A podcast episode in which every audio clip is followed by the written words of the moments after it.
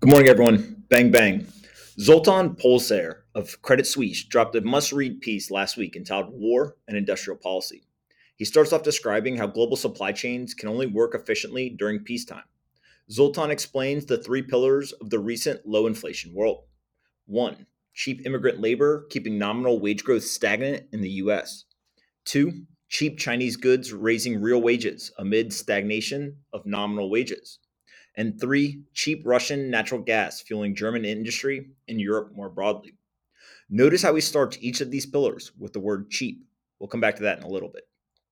Zoltan quickly moves to coin a new term to describe an important part of the economic strength over the last few decades. He states implicit in this trinity were two giant geostrategic and geoeconomic blocks. Niall Ferguson calls the first one Chimerica, and I will call the other one Eurussia. This is an important distinction because the two alliances were separate but similar. Zoltan describes how they work by writing, quote, both unions are a heavenly match. The EU paid euros for cheap Russian gas, the US paid US dollars for cheap Chinese imports, and Russia and China dutifully recycled their earnings into G7 claims. All sides were entangled commercially as well as financially, and as the old wisdom goes, if we trade, everyone benefits, and so we won't fight. But like in any marriage, that's only true if there's harmony. Harmony is built on trust, and occasional disagreements can only be resolved peacefully, provided there is trust. But when trust is gone, everything is gone, which is the scary conclusion from Dale Copeland's book, Economic Interdependence and War. End quote.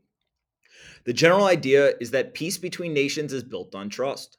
That trust can be based on the greed of future profits using economic trade, or the fear of future ruin via military strength. Sometimes it is one of these, but sometimes it is both. When nations lose trust with each other, it creates an environment where they are likely to engage in conflict to accomplish their goals.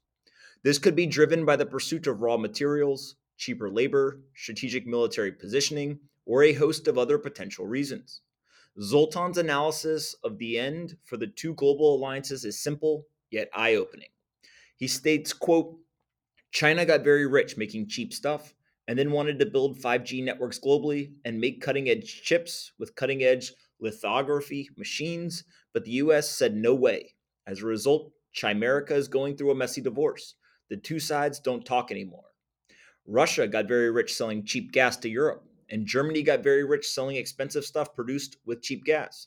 Current accounts swelled for both. Business was so good that Russia and Germany planned a vow renewal with Nord Stream 2. But the ceremony was called off abruptly and turned into divorce as one side did something the other couldn't tolerate.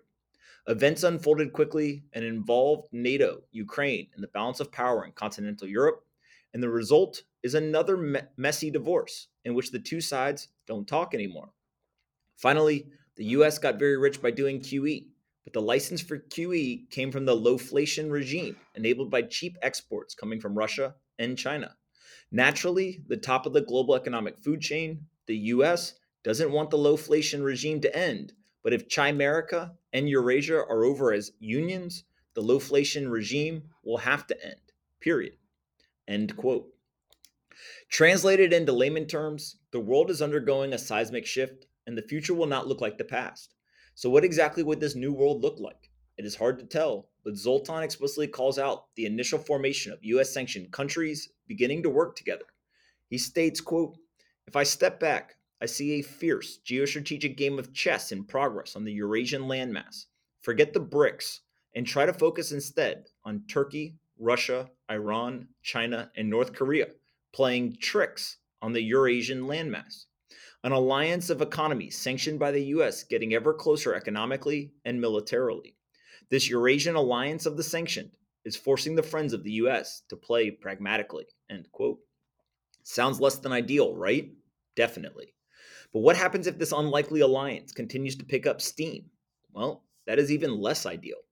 Zoltan explains how we could go from a low inflation environment to a high inflation crisis quickly. He says, quote, if Pax Americana enabled globalization and globalization underwrote lowflation, the TRICKs trying to poke holes in the Pax mean that inflation is at a big risk. To understand the path of inflation from here, we have to read more history and think about trust, trade, and Dale Copeland's theory of trade expectations. If trust drove globalization and globalization drove the great moderation, distrust will drive deglobalization and deglobalization will lead to the great reflation. End quote. The ramifications of a multipolar world, along with a move away from a low inflation world, are complex and hard to identify. It is easier to identify change underway than successfully predict the end state of the change. It is essential to understand that the world is changing. There is a geopolitical chess game being played. Average citizens, both in the United States and around the world, are caught in the crosshairs. Inflation is rising, commodity prices are rising, the cost of living is rising. More and more people feel like they can't get ahead. The unfortunate part of the story is that your options are limited. You can ensure you are educated on what is happening. You can read history about transition periods, and you can try to position yourself financially to be as resilient as possible. Outside of those simple steps, the only other thing is to hope for the best. The United States of America is undergoing a test. It is a test of our ethos. It is a test of capitalism. It is a test of our diplomacy skills. And it is a test of our military strength. The average citizen won't be able to do much on those fronts, but the average citizen can take up the economic weapon of entrepreneurship. They can build businesses, serve their local communities, create GDP growth, and drive economic value. Prepare for the worst but be willing to solve problems you see. That is the whole game right now. I wish I had better news, but the story is not over. We have the ability to improve the future. It will take people with the courage to build, though. Hopefully, that will be each of you. Hope each of you has a great day, and I will talk to everyone tomorrow.